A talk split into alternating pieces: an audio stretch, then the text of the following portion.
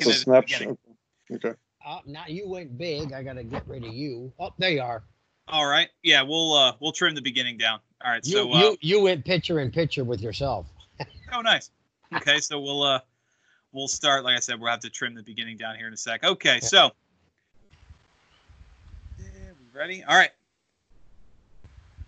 Evening, everyone. Welcome to a special edition of the Refs Roundtable here on Wrestling with the Future.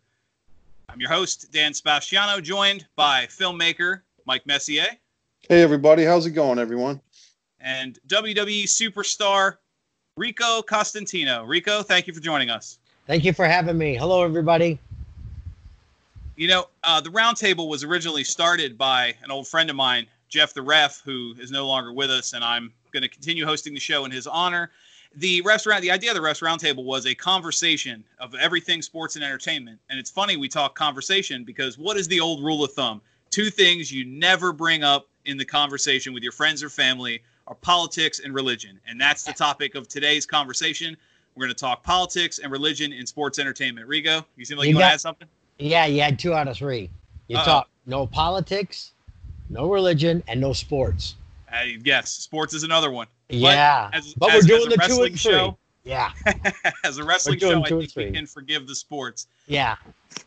So, they're on um, they're on hiatus anyway. that's very true.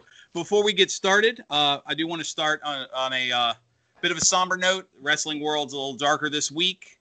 Um, Yeah. As you know, officially, California uh, officials confirmed that Shad Gaspard died as ex- uh, in the ocean as he was swept away. His last act being saving his son. So, a true hero to the end Yep. in the commentary world, Mania 411 is mourning the unexpected loss of Larry Csonka, who's a good Oh commentator in the sports world. no! When did this happened? Uh, this was, I believe, Wednesday. Larry Csonka was the co-host when I was Gladiators. Really? Yeah, he was the co-host. He Wait, and no, I no, no. I'm not, I'm not talking about the uh, the Dolphins running back. This is Oh. Larry Csonka, the Mania 411 commentator. Oh, oh, scared the just- tar out of me. Oh, Oh, sorry, sorry, sorry, Rico. Whew. But uh, Oh. Larry was a good, he was a good commentator. He was a young guy. So Okay. Oh, Uh, well, uh, I, condolences there too. I just I thought you meant Hall of Famer, and like I said, I I knew I knew that Csonka. So okay, but but does it change the fact that we have lost a soul? that's true. I, I understand. So the. Oh. Ooh. Wrestling with the Futures family, our thoughts are with Shad and Larry's family and friends in this dark time. Yeah. So, as we look forward, guys, I appreciate you being here. Um, like I said, we were the plan for today. We're going to discuss politics and sports, or excuse me, politics and you got me thinking sports now, Rico. Politics and religion in the world of sports entertainment. So, to break it down, we'll start with the obvious religion in wrestling as an angle or a spot. And to do that, Mike, um, we're going to start with what is obviously the most probably well talked about, at least in the last 20 years or so. And that was the infamous wrestle, uh, pay per view match featuring Shawn Michaels and God against Vince and Shane McMahon. Now, for those that don't remember that atrocity, and I apologize if I'm injecting too much opinion already, the it started from a WrestleMania match between Shawn Michaels and Vince McMahon, which Shawn Michaels won, followed Vince McMahon uh, cutting a promo uh, blaming divine intervention because Shawn Michaels, being a born again Christian, had become part of that. And this led to a series of vignettes where Vince McMahon recorded in a in what was set up to look like a chapel or a church where he challenged God and claimed he was better than God. And that led to a match where, uh, of course, after some shenanigans, being the evil McMahons, that uh, Vince pinned Shawn Michaels, thus winning the match and being able to declare himself better. So Rico, having worked for him, I'm going to bounce this first question. I just. I just had to dab off my tongue because I just bit it on what you just said uh, because of what he did. I I, see. I see Rico selling the Oh. punch at every turn. Right. oh, so, so Rico, that's perfect because I'm going to bounce this first question to you. Um, what you've worked for Vince McMahon, you've you've met him, you, you've you've known him in the past. What mindset does a man put himself in to book an angle where he books himself over God? you want my opinion or Yeah, just I my mean, you- opinion? arrogant, arrogant, obstinate, uh, no respect, uh, to call out somebody like God, Mm. and then include him in a performance. The Bible is very clear in several several scriptures. And to clarify to the audience, I am not a theologian. Okay, so but I am an ordained or was an ordained minister. I could marry and bury.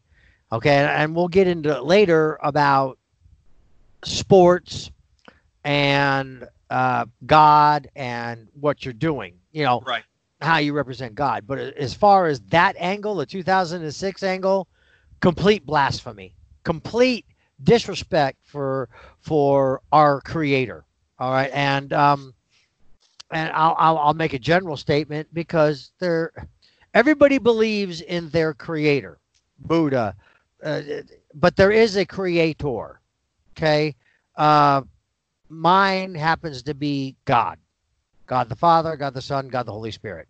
That's my belief. Okay, so to start off, I don't want to offend anybody. They have their own belief, but I guarantee if Vince McMahon said he's going to take on one of Allah, uh, Allah in a match and and do what he did on the video that Mr. Messier sent me, there'd have been a lot of trouble and a lot of violence. Yeah. the fact that we live in an America is the reason why he's probably still walking. Right. It's interesting you mentioned that. We'll actually get to Okay. uh, Vince McMahon offending Islam here in a bit.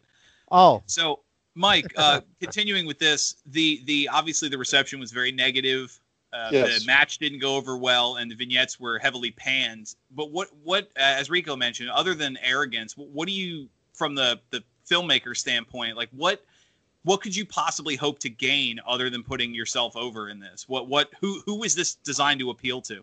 As a Christian myself, you try to look. I tr- I'll try to look at the, possibly the positive of that storyline that was not terribly well conceived or executed, which is if you're exposing this storyline to say two million people, and say twenty people say, how, how come Vince McMahon and Shawn Michaels are talking about God, and how come Shawn Michaels is getting on his knees on the um, you know the the Titantron entrance every time he comes to the ring? If 30 or 50 people decide they're going to pick up a Bible and explore Christianity because of this storyline, then you'd say that 20 or 50 people had a religious uh, evolution because they saw something on television that, although the message was clouded and controversial and stupid in its execution, somewhere there was a seed planted for some viewers. So that's trying to find a, a seed of goodness or positivity out of that. Um, for most Yeah, of us, yes, for most of us that are not going to be so easily influenced or influenced by a WWE storyline for our religious beliefs, you're going to find it either boring or offensive. And I think Rico would probably say it was offensive. I found it more boring. Um, I found it more just WWE coming off of the Attitude Era, kind of when, what we now call the Ruthless Aggression Era. You know, uh, a lot of stuff they did during the Ruthless Aggression Era was just as attitudinal as the Attitude Era. It just was different because they weren't feuding with WCW. They had all this talent, including Rico, uh, under one roof. So eh, to me, Shawn Michaels, I think, uh, provoked Vince McMahon a little bit because they are personal friends. Shawn had a religious conversion through his wife, uh, the former Nitro girl, very beautiful woman, the mother of his children. And I think that maybe Vince and Sean wanted to take that real life conversation that maybe they were having Sean's Christianity, Vince's uh, either atheism or agnos- agnosticism, if I said that right.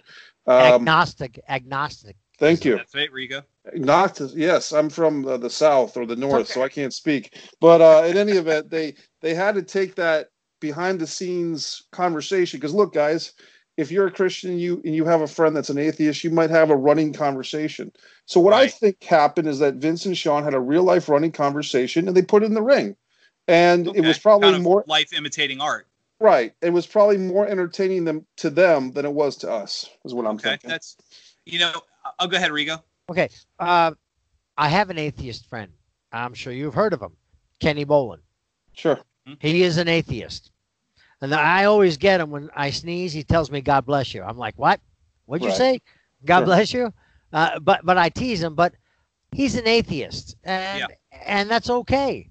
I'm a Christian. I'm a, see, but that never affect, affects our relationship. I don't Right. try to convert him. He doesn't try to convert me.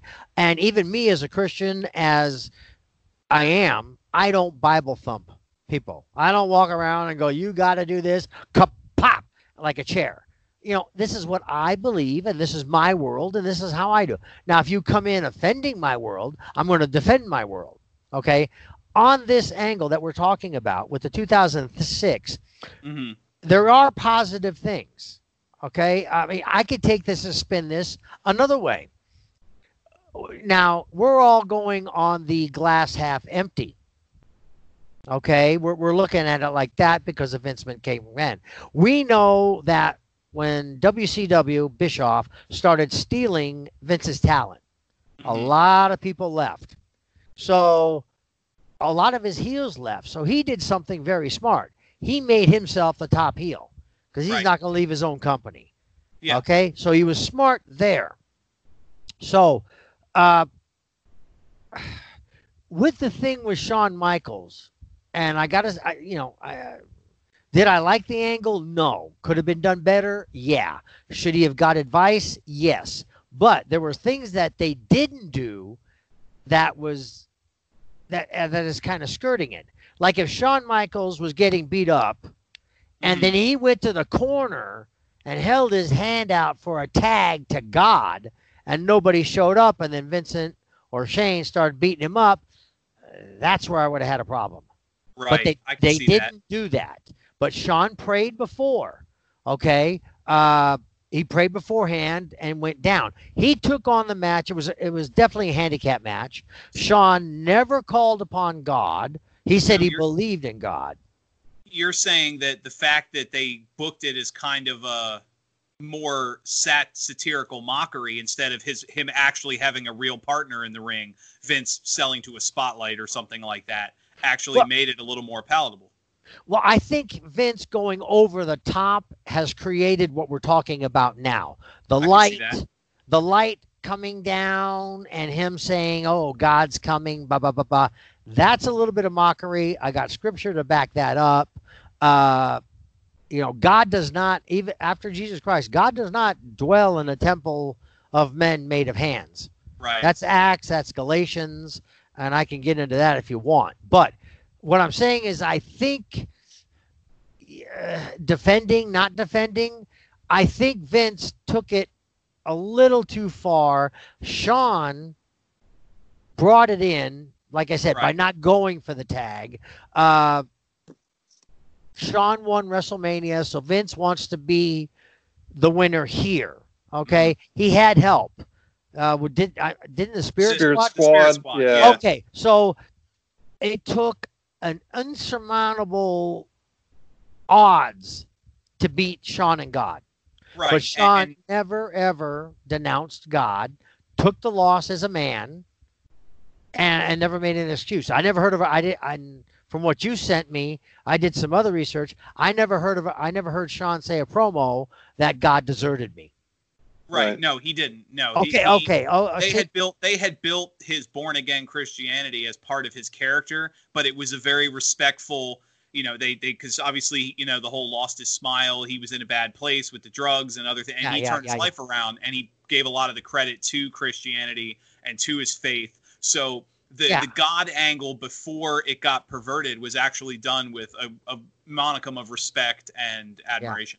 well, uh, but, and uh, and like I said, half full, half empty. Exactly. I think Vince was trying to put him o- put himself over as such a heel and such an atheist right. that he he mocked. He mo- now that's against the book. Yeah. Like I said, it's against it. But what was he trying to do? You know, and, and nobody knows except Vince himself. Right. You know, but you don't you, you don't go around. I'm and I'm only speaking about this. Wait till we get to the other ones and we'll go there. But I'm just speaking we'll- about we'll cover it all. yeah, but I'm just speaking about this. Vince's attempt, which he didn't get much advice, really made him look like an asshole. Sorry. Vince. You look like an asshole doing what you did. You go into a church and you're Right. mocking God. Where are you? Where are you? Where are Yeah. you? I, I, a lot of people said that here in in in this Bible. A lot of people said that, and then when not not expected, he showed up. Daniel the understand, yeah. lions, And you'd Dave- think that David having Goliath. Go, go ahead, Mike. you, ahead, you'd Mike. think that having a you'd think that having a son-in-law who calls himself the King of Kings might turn Vince's cold heart around. I mean, that's oh, that's one thing that people don't talk about. If you look at the WrestleMania 22 uh, entrance of Triple H, a lot of people compare that to Conan. I compare that. It looked like Jesus on steroids. I mean, you have Triple H coming oh, in. he call himself entrance. King of Kings? It- yeah, Trip- that, that was his. That was the King of King. Bow down to the King is kind of his heel moniker, and then the game, and because he has two different entrance songs. Yeah, yeah, he's yeah, got he's yeah. got the game, and he's got Bow down to the King, and the King of Kings is more of his heel character, which I'll get at. I'll get at here in a minute. Okay, all Um, right, all right. But to go off uh, what you guys were saying is, yeah, you got to look at who you're marketing to. But before we continue, I wanted to, to kind of get into the conversation, let everybody kind of get a feel for how the roundtable is going. Uh, I want to, before we continue, I want to make one quick announcement, a huge one for the show. Uh, obviously, this is going up on a Thursday. Next Thursday, uh, the special guest on Wrestling with the Future will be superstar Bill Dundee. So oh, that's Oh, that's, that's a a, good one. huge win for us, and we're looking forward to the chance to talk to him. He was uh, anybody that was ever a fan of the Territory Days, huge huge name there. Um, so before, to to get a feel for how everything's going with the show, superstar Bill Dundee will be our guest, and I'm really looking forward to talking to him. Hey Dan, real quick, real quick. two things. Uh, go ahead, go ahead. Now, go ahead, Yeah, I, uh, I think Mike's going to say the same thing. Uh, your camera's starting to shake. Whatever you're doing is making your camera shake. so put something underneath it or harden it up because when you're talking, I guess you're putting your arms. Who's that? Me. I'm gonna have to- not I'm gonna have to check for my camera's on a tripod, so I'm gonna have to check for a cat. Oh, Okay, well, I, I, maybe it's just the excitement of superstar Bill Dundee, but I, I just wanted to say that uh, fans, WCW fans, might remember superstar Bill Dundee. I think is Sir William, and he escorted Steven Regal to the ring, or uh, you know William Regal, Steven Regal, the WCW television title in the '94 era. But Right. also as a competitor, Bill Dundee is on the Mount Rushmore of Memphis wrestling, along with Austin Idol, Jerry Lawler, and Jimmy Hart, in my book. Yeah. And I believe that Bill Dundee wrestled wrestling's first scaffold match against Koko B. Ware. wow. That that sounds about right. So I mean, huge huge name there. But uh, continuing with our with our talk, uh, Mike, you mentioned you talked about the transition from the Attitude Era to Ruthless Aggression. We're going to step back a little bit into the Attitude Era, continuing with the WWF. A series of angles, I maybe more spots they did that the internet community has since dubbed the Russifictions, where the Undertaker using his symbol uh, would in uh, sort of a, in a in a crucify a crucifixion style, but it was the sacrifice to the character that had been identified as the greater power. With of course the most prominent of his victims being a young Stephanie McMahon, but uh, Steve Austin among others faced that. So going back to that moniker of where you draw the line it, with, and we're going to touch on a more uh, much more obvious uh, crucifixion image here shortly. But is it is Yeah. it different because it's a symbolic sacrifice on something that kind of resembles a cross, or is that a line you just don't blur? Rico, what are your thoughts on that? Me or Mike? Rico, what, what are your thoughts on that? You're the Okay. Um, crucifixion was a form of punishment. Greeks did it. Uh, Romans did it. Uh, uh, uh, Japanese did it, and they did crucify crucify people upside down. yes. Okay. Okay. So that um, crucifixion could last. You could last three, four hours, or you could last three or four days. Now there was different type of crucifixions, and they say you. I mean, they show Jesus carrying the cross and all. That, that cross was three hundred damn pounds. Right. So Jesus, Jesus didn't carry the cross. He carried the cross beam, which is about seventy-five to hundred r pounds. So Correct. that's what he carried through the city, and was flogged with the leather, with the steel beads, and all that stuff. But uh, there was a lot of crucifixion going on, and not and Romans weren't the only ones that did it. Like I said, upside down. There's even it's not really confirmed, but the Apostle Paul was crucified upside down. Okay. Um, if people kept lasting too long, they would break the tibia and fibia of these people's right. bones. Yeah, they, they would break your legs and you'd suffocate.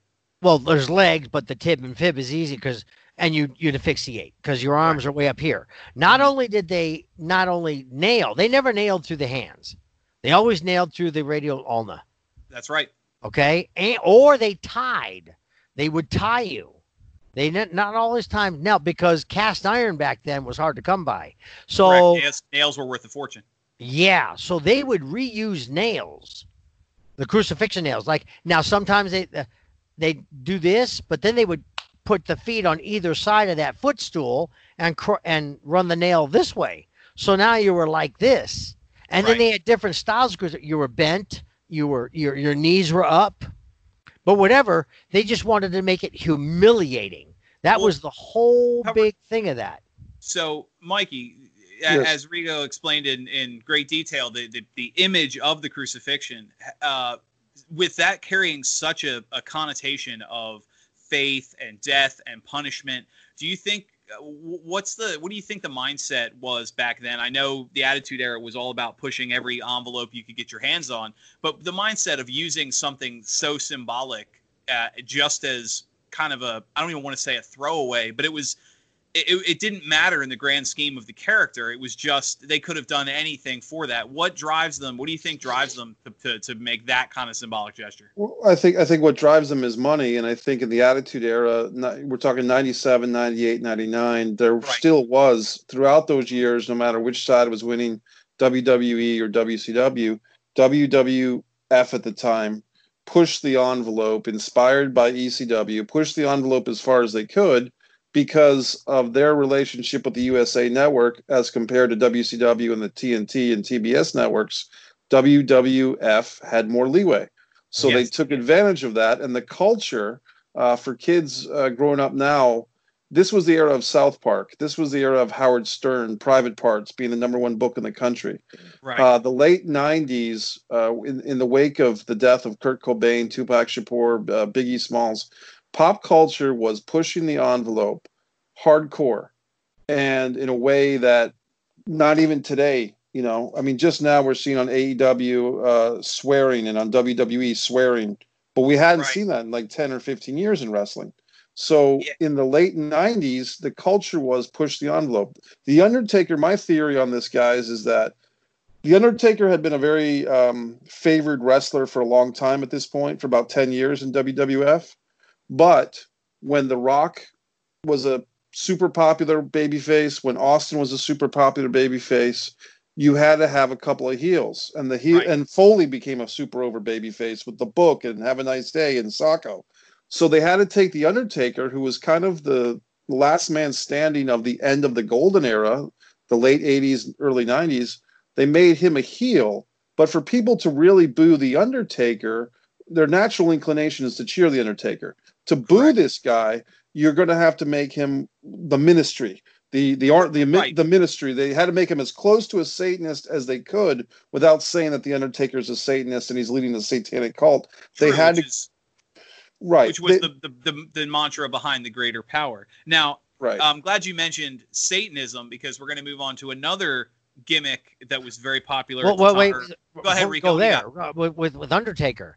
Notice how they did Undertaker, the Ministry, you know, acolytes, and the Brood, and all that stuff. Uh, they never really, not that I remember, unless you can enlighten me. They did he really worship a deity of satanic?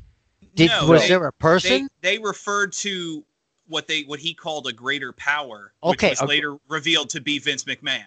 okay, so it was- so there was no No, there was no. I mean, you, in you the had you had the you had the the uh, ministry tone of Yeah. you know the the acolytes with the symbols on their chest and Mideon with the star on his forehead, but there was no direct Vala say Ke- um, something I will mention in a bit here. Kevin Yeah, Sullivan right, in right, Florida, right. where he was literally speaking in tongues, devil worshiping. Right. Right. So this is where I think Vince pushed that envelope, but pushed it okay. He is trying to get somebody who is a face, trying to get him to a heel. Right. So, like I said, crucifixion was was uh, the form of punishment back in that day. So when you you put Stephanie upside down or you put her on a cross, and you didn't do certain things, I think that is okay. You're trying to show a heel. He has a group that believe the deity. He held the deity.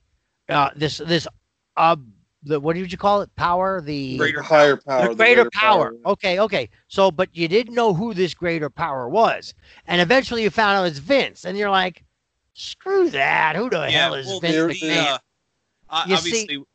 go ahead. I'm sorry.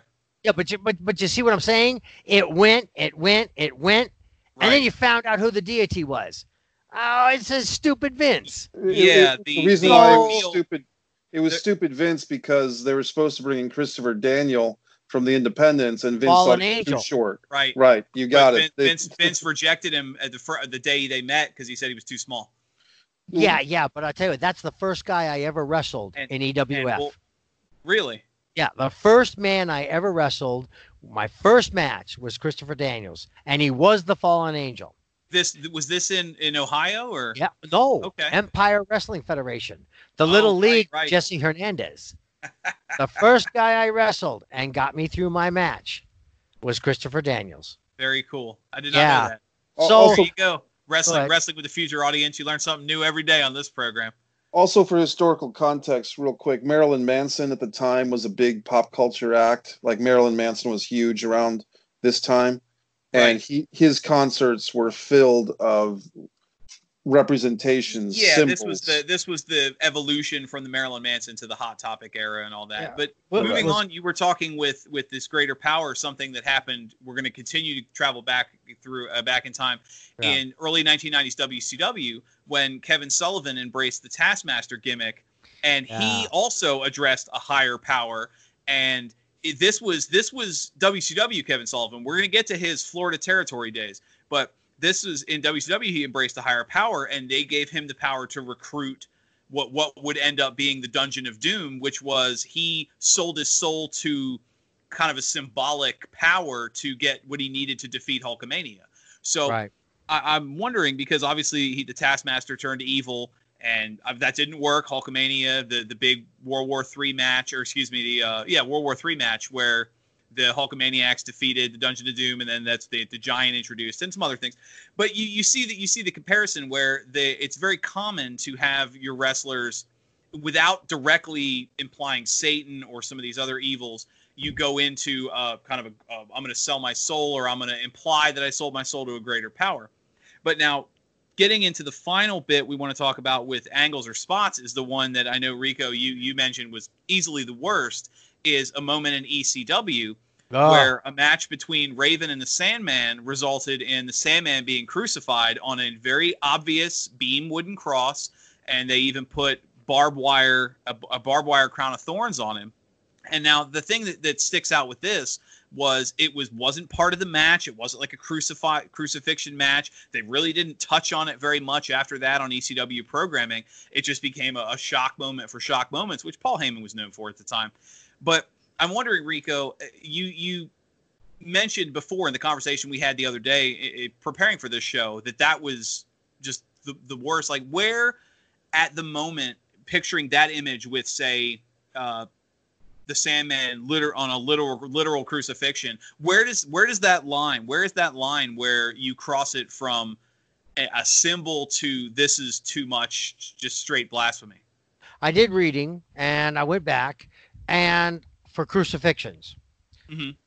Okay, crucifixion was a normal form of punishment, like I've said before. Okay, if they want to punish a Sandman, they want to crucify him, tie him, put him on a crucifix, Right. and do that. That's fine. The minute you put a crown of thorns on that man, you now have mocked Jesus Christ. Because that's as far as I know, and as far as I've read, the literature I've read, and the theologians I've spoken to, Jesus was the only one that wore a crown of thorns because he claimed to be king of the Jews. Right. Romans, mocking him, put the crown on him, but put a crown of thorns. The minute you put a crown of thorns on Sandman, now you're equivalating him to Jesus, which is blasphemy at the, the, the highest level, which can't argue with that. insults me. When I saw that, I, I I was enraged. No, I can't argue with that, Mike. Real quick, uh, to add something to add to the. Do you think it was worse because it was the Sandman character who was famous at the time for the beer drinking, bad mouthed? I mean, ECW really didn't have any good guys, but the Sandman is about as far from a Jesus imagery as ECW had. Yeah, Do you think and that? Do you think that made that symbol worse? I don't think it made it worse. I mean, I think if they had done the same thing to Tommy Dreamer or Shane Douglas or one of the Pitbulls or a woman, I mean, they could have done it to Beulah or Francine, and it would have been even more disturbing. I think Rico hit a great point that the barbed wire crown of, uh, you know, barbed wire crown, i i- it's really weird. And Right. the That- interesting thing, uh, if you want to give one. the Go ahead, Mike. yeah, if you want to give them any credit, is that uh, they did the the the audience, that hardened ECW Philadelphia audience, was aghast, and at the end of the night, you know, Paul Heyman, I guess, sent Raven Scott Levy uh, out into the ring, and Scott Levy, as you know, Raven broke character and basically apologized, and so that apology to the fans and and Scott or Raven basically said, "You people respected my privacy." when I had to go to way deal with personal issues. And I'm going to respect your religious beliefs. If I'm, for those of you that I offended, I sincerely apologize. And he put the microphone down. Mhm. And they never aired the broadcast. And the first time I really saw the footage was on the WWE ECW DVD release moving forward to like 2005. Right. It's actually it's interesting you mentioned that because the first time I saw it, they had a uh, an, an ex- like the the worst or best of I guess whichever way you want to look at it of ECW uh, a couple years back. That was the first time I'd ever seen it. But um, moving on now, we looked at at gimmicks and we looked or excuse me, we looked at, at angles and spots. I want to look at gimmicks now. Uh, we're going to break this down. Most religious gimmicks throughout wrestling last uh, almost almost instantly. They're they're gone before they start. So we're going to look at a couple of of uh, religious inspired gimmicks that came and went before people even realized. Uh, most, I guarantee, there's going to be a lot of people in the audience that don't even remember these characters at all. And the first one I want to touch with because this he was he disappeared because of a direct complaint from the Catholic Church was the character of Friar Ferguson. Now, Friar Ferguson, if you guys remember, was just a fat, goofy, evil monk and you know that like i said poor crowd reaction combined with uh, complaints from the catholic church and obviously other religious groups because you had a, a friar that was pitched as evil which is Oh. something we'll get to He, we'll get Booger to Bastion. in a bit Booger bastion Right. Bastion. Bastion Booger and and That- Yeah, Chuck exactly. McCormick. i mean Booger Norm- Bastion. Mike Shaw, Mike Shaw, Yep. who was actually, I believe, Makhan Singh and Calgary Stampede had some of the best matches with Owen Hart as a big man. But Yeah. you're right, Dan. He was repackaged several times by WWF, and Friar Ferguson is one of those characters that didn't make it. correct now uh, the- another one Can you we- talked can I about say oh, something sorry real go ahead quick? rico Okay. yeah of course Now I'm j- just to back up what I've been saying and what we've been talking about. You know, in Gal- in um, Galatians, all right, Okay. chapter six. I'm going to go to verse six and seven. It says, "And let the one who is taught the word share all good things with him, who who um, teaches." And seven says, "Do not be deceived. God is not mocked." For whatever a man sows, this he will sow shall so weep. So you're going to start mocking God, whether it's Vince, Raven, whatever. You're you're you gotta you gotta pay atonement for this, whether it's here or whether it's up there. You're you're gonna you're you're gonna have to do that. You know, God's not mocked. He, uh, you you cannot use God as a acting tool. Okay. Um, and I'm going to go this on both sides. Now, if you want to claim you're a Christian, born again, I know because I don't know if you guys know this, but Angela knows this. I accepted Jesus Christ on the Meadowlark Lemon Show at the AIM conference on live TV. Hmm. Didn't know Okay. Yeah. And I Harlem thought, Globetrotter legend. Yep. and I thought I was a, a Christian because I was Roman Catholic. Right. All right, I wasn't, and Meadowlark brought that to to um, uh, light, and I accepted Jesus on his show. But what I'm saying is that everything has a price with this. You know, if you're a Christian, okay, you got to live Christian. Now we understand wrestling.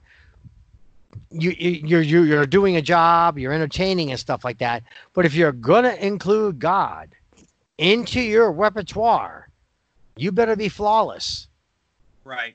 because he and, and just as like I read in, in Galatians, God is not mocked. He's not something to make money off of. I also heard a story, and I don't want to divulge, but you know the Pisces, the fish. Yes. Yes. Okay. I was taught that when two Christians sat together and they wanted to discuss Jesus, every everybody over there carried sticks. One would draw a line this way, and if he knew you were a Christian, he drew a line the other way, which became the fish. hmm So you could talk Christianity without being killed. Right. It was the historical secret symbol. Secret symbol. Shawn Michaels wore the fish on his chest. Vince was told, I got to blur this out. Middle Eastern countries, we're going to offend people. Mhm. From what I heard, and I got to I got to I got to find it. It's not fact. So this is on rumor right now. Now, if this is true, this is bad. Vince and Sean, uh, Sean got together and said, "Okay, we're going to make it different looking and Right. put it on your shirt and then go out and make money on it." It's in Sean's book. Yeah. Oh, okay, okay, No you, big okay. secret. It's in his Sean- book. Okay. Sean, Sean's book. I I pointed that out a couple like a ba- basically a year and a half ago. I was reading Sean's book and I was offended by that passage because Yeah. basically Sean, who claims all these Christian beliefs and I'm never going to wrestle again except in Saudi Arabia for a lot of money. Um, Sean has displayed in my book hypocrisy, and Yeah. You know Yeah, it's We're not. same- We're not gonna. We're not gonna touch on Saudi Arabia, but. Um, Uh-oh, that's right. What? No, no, but What- but what I'm saying is what Sean did is blasphemy. I- It's against the Holy Spirit. It's against God. It's against whatever he is saying he is. Yeah. You know. much like okay. we talked about much like we mentioned with the undertaker the the it's it's not uncommon for characters to twist slightly or redesign a religious symbol for their own sake i know Yeah. Te- test had This a cross this was more of gonna a behind on, this. like some of the other characters we're going to touch on all Right, had that. Go right. ahead, Rico. But what I'm saying is the Undertaker did what he did, but in the end, he revealed his higher power was Vince. was a person correct Yeah, see, it wasn't a deity, it wasn't God. See, so I think he was safe there.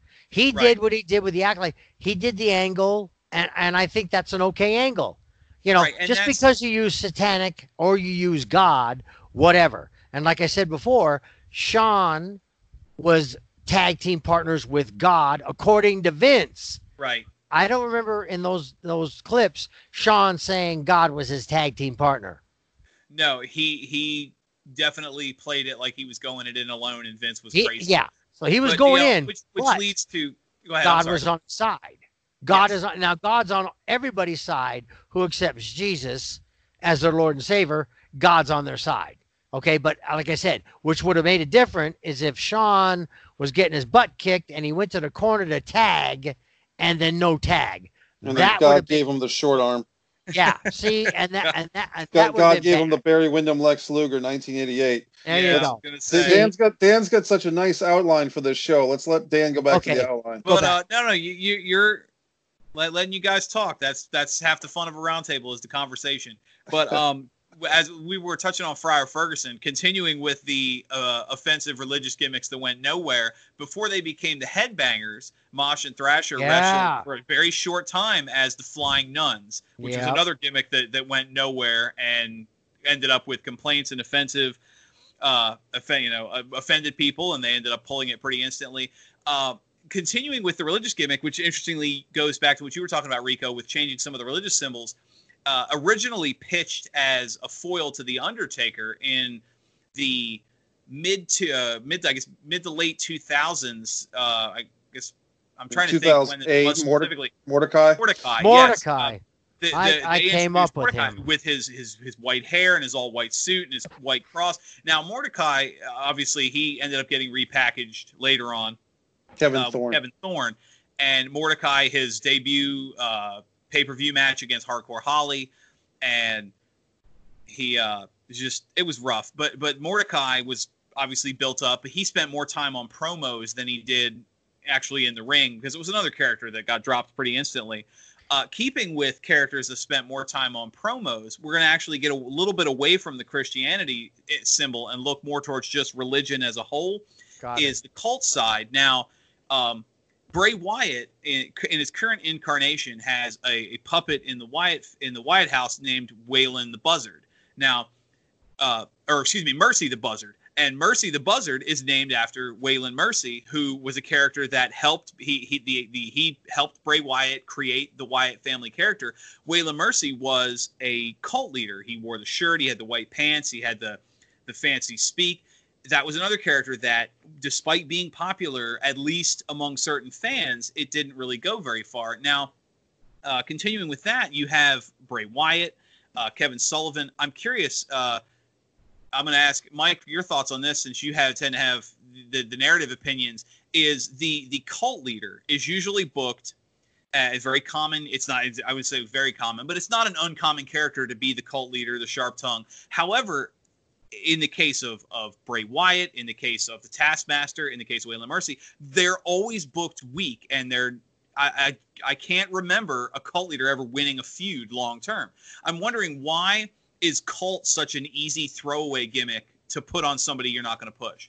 I, I will tell you one guy that I think did uh, do it well and was used correctly as a cult leader was uh, aforementioned Raven in ECW, and right, the uh, the flock. And to a less, and, and if, if you look at ECW, see the thing with fans now is if they go to the WWE network to watch ECW, it's not the same because they don't have the music.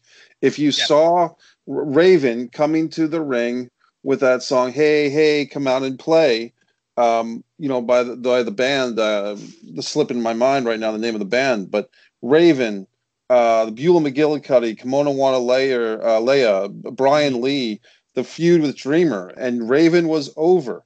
And yes, now now that was that was ECW Raven, WCW Raven, the flock outside of Perry Saturn and the occasional Reese or or Horace, uh, uh, Sick Boy, Riggs, um, Kidman, they, Loki, they, they were all jobbers, pretty much. Well, they they basically is because WCW creatively, uh, and Eric Bischoff has said this many times on his podcast, 83 Weeks.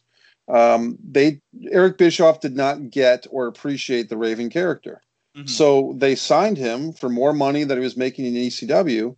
But if if the guy who's running creative Bischoff does not believe in the character, then it's only Right. going to go so far. So they gave Raven a grand total of one day with the U.S. title.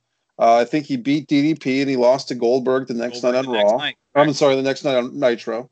Mhm. And but I would I would say these are the cult leaders that have worked: Raven, uh, Bray Wyatt, and you know everyone else uh, from the Waylon Mercies who didn't last to uh, the Truth Commission guy who's now Cyrus.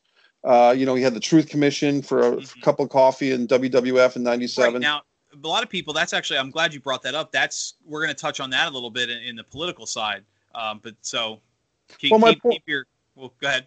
My point is that I think it's an easy fix when you have a mid, what I call mid card mania. You know, if I were the booker, one of these type of uh, midweek shows would be dedicated once a month to what I would call mid card mania.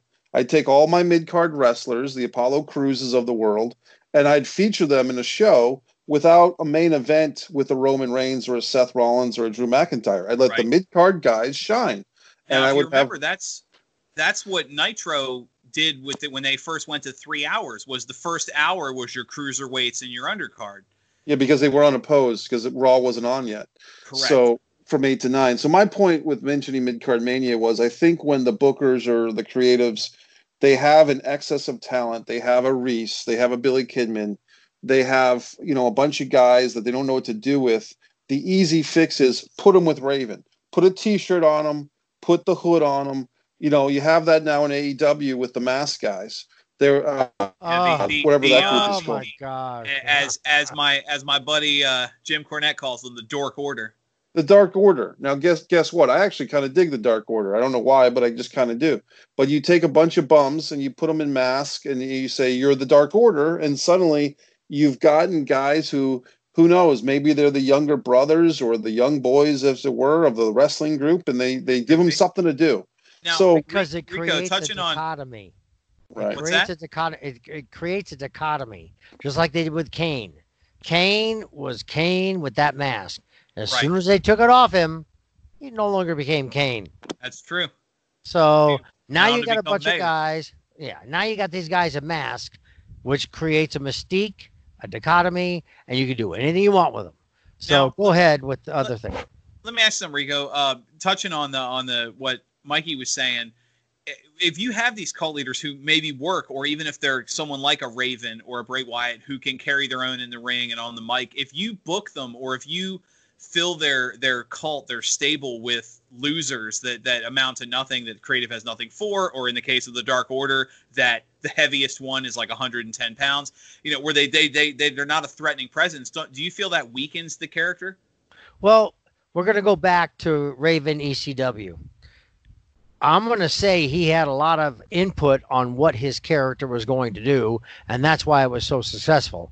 As soon as they put him somewhere else, somebody got the great idea that they had a better idea than him, and Right. but he was making it work over there.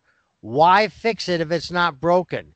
He had Sure. a system, and it was working. You brought him here for more money and all this stuff, and and now you told him what he was going to do. Raven knew what he wanted to do. He knew how to get to the crowd. He had the psychology. I don't care what you're doing. Okay. Mordecai. Okay. I knew the guy. Okay. They just they did they did to Mordecai what they did to me. You're the stylist. Okay, what kind of stylist? Am I a hairstylist, foot stylist? But they just said, work it out, flesh it out yourself. Well, they did the same thing to Mordecai. And unfortunately, at that time, at his age and his experience, he could not flesh out a Mordecai character. hmm If you'd have gave it to me and you told me you wanted a Mordecai character, I'd have fleshed out a Mordecai character because I'm I'm like I said, and I've told you and I told Mike and I even Right. told Angelo. The characters that Vince told me to do is exactly 180 of my personality. Right, Right. which goes to what you were saying, and we talked about before, Rico, with the, the best wrestlers being yourself turned up to 11. Yeah. Which I, I'm curious. Uh, I'm going to actually, I'm, I'm glad you, you brought that up because that'll be a good stepping point for the next part uh, we're going to talk about is the religious characters that actually stuck around. These are the characters that worked, and some of them uh, obviously maybe inspired slightly by the uh, the person being who true to more true to who they are. So the first one we're going to look at, we talked about them already. This was in the Florida territory, and this is probably the the best or worst example, depending on how you feel, is Kevin, Kevin? Sullivan. Kevin Sullivan in the Florida territory was a literal devil worshiper. He Yeah. wore makeup. He he spoke in tongues. He talked about Lu, uh, Lucifer. He was a literal devil worshiper who sold his soul to try and be better in Florida. And that character now for Florida and the territory, that character got over well. That It was popular in the territories. Bible Ke- Belt. What's that? Bible Belt. Yeah. Kevin Kevin Sullivan carried a uh, he carried the, that character with him for most of his Ah. career. He was some version of the Taskmaster, even Ah. even much later on in the Indies, and I think that shows that sometimes and and I've I, I've met Kevin Sullivan at conventions. I've crossed paths with him. He's a, a down to earth, nice guy, very very good heart, which is unusual for someone who so well plays evil, pure evil, to be a good person. So who knows? But um, some uh, continuing with the devil gimmick, we're going to go on to uh, one of my favorite talkers in the history of the business, and I think the second best laugh, only to Ted DiBiase, is a guy by the name of James Mitchell. Now, James Mitchell ran the character the Sinister Minister. He called himself. Oh, And- I saw a little bit of He- that. Correct. He was a manager in several promotions, and he was he always had the red coat and he had the, the beard, and he very much And the eyebrows. correct and the eyebrows. James Mitchell looked like you would expect the devil to look in an 80s movie. If you, if the devil is sitting at a restaurant making deals, it's Yeah. going to look like the way James Mitchell did. And Yeah. that's actually interesting. That's something he carried over into some of the faith-based promotions that came up was playing the foil to defeat the devil at the end of the show. So, Mike, I'm going to touch on you. defeat wait defeat the devil or yes. defeat an angel. No, defeat the devil. He he by by by beating the you know the it, the religious theme wrestling would want to defeat the devil at the end of the show. Okay, Kinda yeah, so- but okay, so Sinister Minister was a devil, Yes. right? Okay, okay. I, I I I- I lost you there. Got a, too many hits to the head. Sorry, so I, I had to catch up. Go ahead, Mike. Go ahead. I understand. So so Mike, we're touching on that the the character like uh, uh, uh, uh, James Mitchell or Kevin Sullivan these these characters these sh- literal devils. Why do you think compared to something like a higher power or as, as Rico mentioned stuff that maybe doesn't entirely work why do you think if you straight devil demon 100% up you know 666 imagery that that that works why do people accept that is it because it's it's straight to the point or is it because it's it's more evil why do you Well- think that character works I'll, I'll quote once again, shout out to Eric Bischoff, and maybe he'll give us a retweet or something for the, all these shout outs to Bischoff. Uh, I know that you know he was once uh, involved in your wedding ceremony or your friend's wedding ceremony, Rico, a long time ago, Eric Bischoff. But um, Couple Eric of Bish- buddies. yeah, Er- Eric Bischoff said that wrestling needs to be in big, bold neon colors. Yeah. And I think Eric was maybe talking about Dusty Rhodes or uh, other bookers who wanted to have nuances of gray or the NWO. There'd be nuances of gray between red and white NWO and red and black NWO. But what basically Bischoff was saying is when wrestling is at its best, when the audience is connecting with it the most, it's big neon colors. Here's your good guy. Big neon color. Here's your bad guy. And I think the the thing with the devil. Let I me just agree with finish this. Thank yeah, you. go ahead. Let me I'm- just finish this I'm, thought. I'm just giving you the nod. You Thank are you. absolutely 120% right. Go ahead, but I'm Okay. giving you the nod. Well, it's like with this that um, Dan's bringing up. The difference between the higher power, we, you know, Undertaker, who's a six foot nine badass that everyone's respected for 10 years in 1999, he's paying homage to an invisible higher power. And the big reveal is a fart in church, which is it's just Vince, who we've already seen feud with Stone Cold for uh, two years by then. Yeah. That's vague. That is vague, and that Yeah. is not focused, like a film. When you have a focused antagonist, like have you ever seen a movie that has a great antagonist? You know, Rocky One, it's Apollo Creed. But if you saw the movie Under Siege, it had Gary Busey and Tommy Lee Jones were Yeah. both heels against yeah um, Steven Seagal. Yeah. Now, Under Siege, because you got Erica Eric's, uh, Erika Eleniak and all these wonderful things, it's still a great movie. But you have two heels. You have Tommy Lee Jones and you have Gary Busey fighting for screen time. That makes that movie less great than, say, Rocky with Apollo Creed or Die Hard, where you have the one kingpin bad guy. Because so you're the po- dividing, you're dividing your hate. Yes, You've got to hate each yes. one. One for divi- one for going against so the United States Navy, and one who was a secret operative who Right. felt slighted. So now you cannot turn all your attention to Tommy Lee Jones because Gary Busey is trying to steal some spotlight. You know, Correct. and yeah. So I understand what you're saying as a filmmaker. yes. You, you, you know, if you'd have had one heel, that eh, it would have been a better movie. right. only that's only on the round table can we get from wrestling to Steven Seagal movies Well, it's the point is that if you if you're the question is how come the higher power of Vince McMahon didn't work, and there's still a popular mem- meme of Vince taking off the robe and saying it's me, Austin, it was me all along. But if you say how come that was not as successful as James Mitchell uh, in TNA and ECW and the Indies and Kevin Sullivan as the Devil Worshipper in Florida and so forth, it's because focus, devi- uh, definitively this is Kevin Sullivan. He's evil. He's not looking to someone else higher than him. He's the Mhm. guy. Mitchell's the guy. Um, I was not a huge. You should go ahead.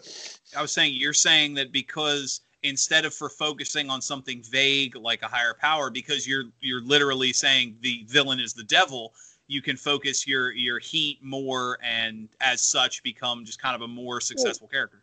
Correct. You're saying that Kevin Sullivan is the bad guy. He's not praying. You know, he mentioned a Buddha Ding. You know, the the Yeah. African god of fertility or whatever. But Yeah. for the most part, if you went to see Dusty Rhodes versus Kevin Sullivan in the Eddie Graham Sports Complex, 1983, uh, in Florida, you want to see Kevin Sullivan get his ass kicked. You wanted to see Wow. you know, his buddy Mark Lewin get his ass kicked. I mean, just to go back to that group real quick. I mean, Nancy Nancy uh, Sullivan at the time, or or who he became Nancy Benoit. My God, was she smoking hot in those Well, that bikinis? was, yeah, and- that was the woman gimmick too. yeah, the, but that was before the woman gimmick. She was. Well, I'm saying that fallen was the, that was the precursor. Her quiet, kind of dark demeanor. That was the precursor to the woman gimmick. Yeah, she was smoking hot. You had Luna Vachon. Uh, you had Mark Lewin, who was a wrestler from the '60s, still holding on. I mean, that was a great. The reason why that worked, guys, because a it was a different era. You never saw anything like that in 1983 in a territory. No. You no. had you you had them coming out with snakes. Rico hit upon it. The Bible Belt. You've Mhm. got this area of Florida that's not used to seeing a, a smoking hot brunette in a bikini. You know, with this older guy with these giant leg muscles. I mean, it was Right. crazy. And Yeah. and no no offense, like I said, I, I respect his one of the better minds in wrestling. Looking at Taskmaster Kevin Sullivan, I mean, in 1980s Nancy was was visually out of his league to the fans too. I think that kind of turned an eyebrow. But then again, like I like I was telling you uh, when we spoke the other day, it's and even with Mordecai, you got to engulf the character you're going to be. If you're going to be a Satanist, you got to be a Satanist as a method actor. You Yes. you you have to take on this role. Mordecai flopped Well, because and it, it's he- funny you mentioned method acting because if you remember, like you mentioned Eddie Graham, I mean Kevin Sullivan was a Satanist. eh, He was the devil worshiper in an era where kayfabe was still real. He had to keep a lot of this aura when he was Yeah. at the supermarket and out on the street.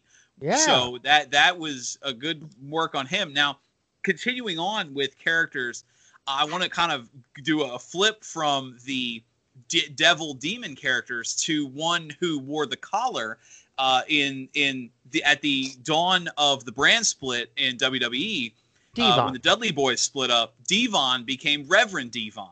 Now, Reverend Devon came. He, by the way, awesome theme music. If anybody looked that up, that was one of my favorite entrance songs of that era. But he came out with the collar and the testify, and he, you know, obviously the the introduction of Batista as the deacon Well, with the money box, that's how they got Batista up. right? Is because of the, and- the testify stuff. Now that was a preacher character who was, was the villain, which I'm gonna, which I, I kind of want to touch on because we we looked at at all the different characters, and obviously we've we've talked uh, at length already about Bray Wyatt and about the Undertaker. Now Reverend Devon is unique because of the preacher gimmick, but if you look at the list that we went over, uh, James Mitchell, uh, Kevin Sullivan, the the Reverend Devon, Bray Wyatt, The Undertaker, uh, they're all they're all heels. And the the last one to mention that fits that mold wasn't entirely religious inspired was the Brother Love character. Brother Love was a parody of the television evangelist at the time. The red face, I love you, and and he did. You know, the, the Brother Love show was done from a pulpit. You know, which I think if you look at, and then we go back to the characters we talked about, the ones that flopped, your Flying Nuns, your Friar Ferguson, your Mordecai. Every religious gimmick that anybody really remembers in wrestling was a heel. Yeah. And now, Rico, I'm, I'm going to ask you, as a man from the business who's who's had to sit and think gimmicks before, why is it when religion, because even even those such as as Friar Ferguson or Reverend Devon, who are so, who will wear the crosses and the collars, every time a character is saddled with a religious gimmick, it's it's a heel. What drives the booker? What what what is the mentality in the writing room to to write all religious characters as as the bad guy? because that's what secular world sees them as. You got your swaggarts, you got your Tim Bakers, you got all those people who claim to be men of God, okay, and they turn out wanting hookers, stealing money. I I've no Tim Baker, Jim Bakker, not Tim, Jim Right. Baker. I know him. I've met Swagger. I've met all these people. I was there when Jake the Snake confessed his life and gave his life to God to a minister. I was standing right there, was speaking to him. hmm So I, I've seen this, and with uh, Steve Martin, the movie Leap of Faith, he took after a certain evangelist, a Right. televangelist, and made this movie. But he went there telling the company that, oh, I want to do this and this and this, but turned around and made this guy a shyster. Mm-hmm. Okay. And that's how America sees televangelists, except for Billy Graham. I, I really, I really believe Billy Graham was and who he says he was. And you know, I've I've met the Haggies, Marilyn Hickeys, Paul and Jan Crouch. I met Pat Robertson when he was running for president. I've been to I've I've been around a lot of these people. I know a lot of them. Okay, the America sees people like Jim Bakker, Swaggart as they use the gospel to get money and get what they want. And I've found out the more somebody preaches against the subject, that's what their weakness is. So one's money, one's prostitution. your Mm. your opinion then is that the the religious characters are marketed towards a world that's slowly viewing anyone who's overtly religious as a hypocrite or a bad person in general. Not slowly. I mean, we've got how many proofs do we got? this this this this uh the characters we've covered go back 30 over 30 years that's what i meant slowly is over Yeah, the course yeah. of several decades But like but uh, that that's oh, all sorry, that, that's how America sees them, which is terrible. There are some great televangelists out there that really do work and preach the word of God, except that doesn't sell tickets. And these promoters want to sell tickets. So if you put a man in a collar, which you you didn't make Devon a minister or a pastor, you made him a priest. So Mhm. now he he friggin' uh, as as America sees it, generally he assaults altar boys. He's a pedophile. yeah Okay, so you, you you've not done the Catholic or the Christianity base any favors, none whatsoever, because of what they've done to themselves. Okay, so uh, it, it's going to take a heck of a writing team and somebody who would do a method act, who would actually take on that of a uh, evangelist or a man of God to go in a ring where you got tweeners. There's no Okay. more good and evil. Everybody's a tweener. yeah So who's this guy gonna go against? He shakes hands and gets kicked in the crotch, and then how you go? How you gonna how you gonna promote a man of God successfully? You can't because there's no good and evil no more. There is Fair none. point. mike uh, i'm going to give you the final thought here before Just- we just move to- on just to raise the exception to the rule, there was Reverend Slick who, you know, helped helped bring Kamala to a heightened sense of himself. Reverend Slick around 1991 or 92 went babyface. So there was uh, Reverend Slick was a babyface, and they they took the heel Slick manager, and in real life, uh, the man Turned him face. Yeah. turned him face, and so that. uh, But they really never parodized Slick or his religion too much. It Mhm. was just kind of an afterthought, something you'd see Yeah. on primetime wrestling in passing, and Yeah. What know. What about the Road Warriors? Who was the manager for the Road Warriors? oh, Ellering. Precious Paul Paul Ellering. yeah. Ellering. Ellering. So when they became face, what happened? He he quit doing his heel stuff. yeah You know, uh, but he he didn't claim to be a Christian or anything like that. But he just quit doing heel stuff because the Road Yeah. Warriors would just take Well, care and, of and their own. that's the same that's the same mindset with the the Bray Wyatt character when when the Wyatt family was the face in their their feud with some of the the factions then of you know yeah we're we're the the cultists but now we're the good cultists that goes to what you were talking about with the tweeners but I mean religion you you we could spend all week talking about this but the Yeah. other topic we mentioned the one they say you know other than sports that, that you never bring up with family is politics and Right. politics had its definitely had its moments in wrestling especially with uh, Linda McMahon being part of the Trump cabinet and and having several runs for the Senate uh, the recent uh, stories coming out of Florida with Vince and Linda's involvement there. But we're going to look at politics and wrestling, and we're going to start with some gimmicks. Now, uh, the, the the default gimmick when you talk political wrestling is the evil foreign heel, and I think the the personification of that that we're going to start with is the Iron Sheik. The Iron Sheik was an anti-American Iranian. There was heat between literal heat between the United States and Iran at the time, and you know America Hakpu, you know, and and he would yeah. come out cut his cut his promos and obviously won the defeating Bob Backlund for the title before losing losing it to Hulk Hogan. Who was in charge of that? Oliver North, right? Is that when that all happened? That was that was the uh, Iran Contra. That was Contra. After. Yeah. Okay, it was that, after. Okay, I'm trying yeah, to put that, was, the, the hostages were like 1980. Yeah, like 79 and 80, and Contra was that that broke in like 86, 87. Okay. Right. Yeah, and then the Sheik came in, which is funny. The uh, uh, quick shout out, Mike, as a filmmaker. Quick shout out to the the documentary. Uh, the, the, the, on steroids, uh, faster, stronger, better, where he, he yeah opened he opened the documentary talking about I as a kid I understood what evil was and his name was the Iron Sheik and you know which I think as a, as a kid remembering the foreign heels I mean uh, a lot of the, those too young to remember the evil Middle East and the, and the Soviet Union the foreign heel worked yeah uh, and, uh, what, what about the Russians? Well that's what I was talking about with the, the, the Russians the Soviets.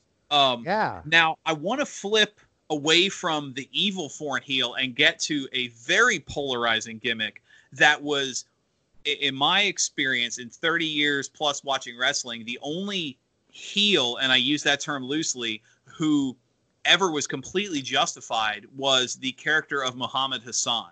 Now muhammad hassan for those that don't remember was a a middle uh, he was an arab american who his gim his gimmick was he was angry at the United States because of the treatment he was receiving from Americans who blamed him for 9/11 because he was brown, because he was Muslim. And that's exactly what was happening. Now, yeah. of course, you know, this character who could have been such a good figure for uh, promo for for the you know how, how they say sometimes the polarizing character works in, in all the infinite wisdom of the WWE they they made him the villain and over time slowly dropped the nuance and just straight made him a terrorist which you know obviously you remember the the the sad issue with him having the terrorist cells come out and attack the undertaker which aired the same day as the london bombings. So uh, uh, i want to bounce the thought off you guys real quick before we move on. The the Iron Sheik is a great example of the evil foreign heel that works, and Muhammad Hassan is an example of how you can do that wrong. Now, Rico, that goes to what you mentioned earlier with religion, because Muhammad Hassan could have easily been. Uh, uh, uh, they, they, they instead of touching on the Muslim side, they more touched on the Arab side. But that shows that no religion is safe, no political side is safe when Vince McMahon's writing team gets a hold of you. So yeah. I'm going to bounce this to you guys. Uh, Mike, I'm going to start with you. What, real quick, uh, the the difference between a good the good foreign heel that works and the bad terrorist that didn't. What where's that disconnect? The disconnect comes with eras, E A R A S. Uh, eras in 1984 when the Iron Sheik was WWF World Champion in January 23rd, losing to Hogan. Uh, we had Ronald Reagan for president. We didn't have uh, internet. Um, most people either had no cable TV or very little cable TV. People were more wrestling fans were more apt to believe what they were sold. In 2006, when Muhammad Hassan came along, and we're five years past, you know, 9/11 in 2001, uh, one, people are more cynical. They're more sarcastic the Muhammad Hassan, the way that I experienced that as a fan was they were trying to make the the fans the heels. If you boo this character, Muhammad Hassan, as a fan, you are doing exactly what he is telling you that you are doing. You're being bigoted against the Arab American. Now, here's the problem is twofold. One, if anyone did a simple internet search at the time, they find out that the guy was not even Arab American, he was Italian. Correct. The second thing that you find out is that um, it, it, just it did not read as real. Uh, the man who plays the Iron Sheik, um, I'm, I'm sorry I forget his name right now. He is legitimately Iranian. Mhm. So when he comes out and he he loves America, he loves being Amer- in real life, but because he's a legitimate badass, the you know Kozlo, I believe is his name, the Iron Sheik, he read as legit. Muhammad Hassan read as a guy playing a wrestling character very well, but they were trying to do too much nuance. Once Mhm. again, this was the um, post Attitude Era of the post Attitude Era WWE was the Ruthless Aggression Era, which was kind of a weird marble of reality TV, Kardashian type stuff with you know, and um, just it, it didn't always work. And one thing about Muhammad Hassan is that he did have um, one pay per view main event. You know, him and his manager wrestled Hogan and Shawn Michaels. Hmm. Uh, they had one pay per view main event, but the guy, the actual real life guy, was not committed to pro wrestling because once the WWE decided to drop his character, he was out of the business. Yeah. Um, so the point I'm making, I'm trying to make, is uh, several points at once. A, the actual talent was not terribly committed to the business, and that probably read through on some level. B, it was almost like WWE was trying to be too smart for its own good. We are going to take this nuanced thing of the fans have this subconscious level of, of bigotry, and but if the fans don't want to be pointed out that they're the bad guys, the fans don't want to be heels. I Right. when I do the angry wrestling fan thing, and I point out that the WWE fans uh, support the WWE blindly, whether it's you know all the, the the topics, the Saudi Arabia shows, the women, uh, Martha Hart. If I point that out on Facebook, people don't want to admit that they're at, at fault as fans because the fans aren't enlightened enough for the most part to admit to their own human faults. So Right. that's that's how I think. That's why I think one worked. The Sheik, Iron Sheik worked.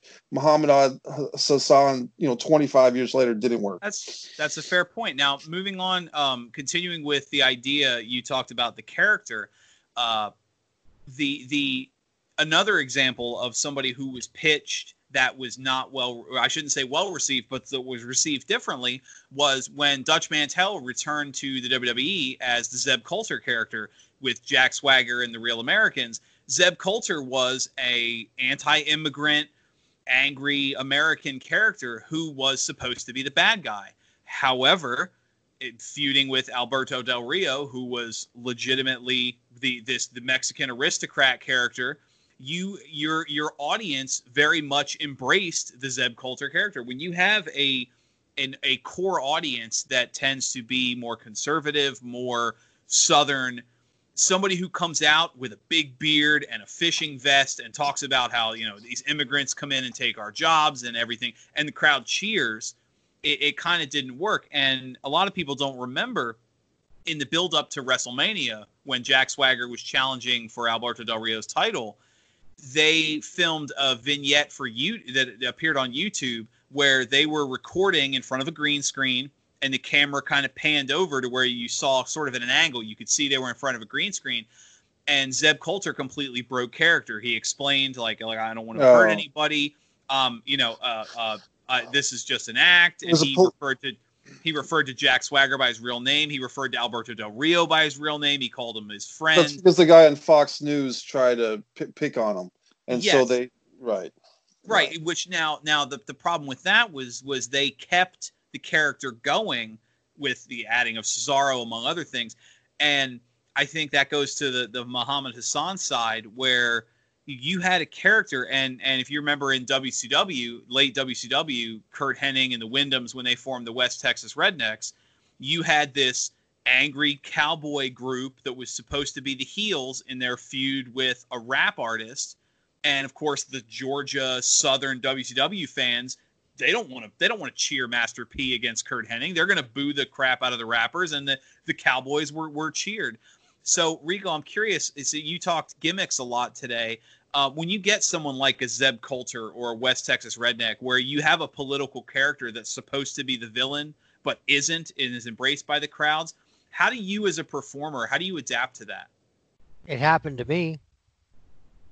How's that? I came out as a heel. Uh, I was a heel as a stylist, and then when I came out the makeup character, I was a heel, That's true. I, and I, the fans. the- the cr- the crowds love Billy, the Billy and Chuck angle. Yeah, but then they turned, but they didn't like me cheating. But when I went to the Adrian Street character, Yeah. they turned me face. That's why I got squashed on Raw and went back. I went back to SmackDown Hmm. as a face. Japan did the same thing. So the fans are going to dictate, and unfortunately, the wrestlers and the wrestling world uh, behind the scene guys have given the fans that power. They will Okay. dictate who they want and who they don't want. Now, as far as this gentleman, the Italian guy, the Muhammad Hussein, or what?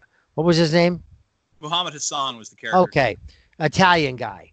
Yes. WWE, unless they invest a lot of money in you, are not going to help you with a character or the development of a character. Hence, I've said this before.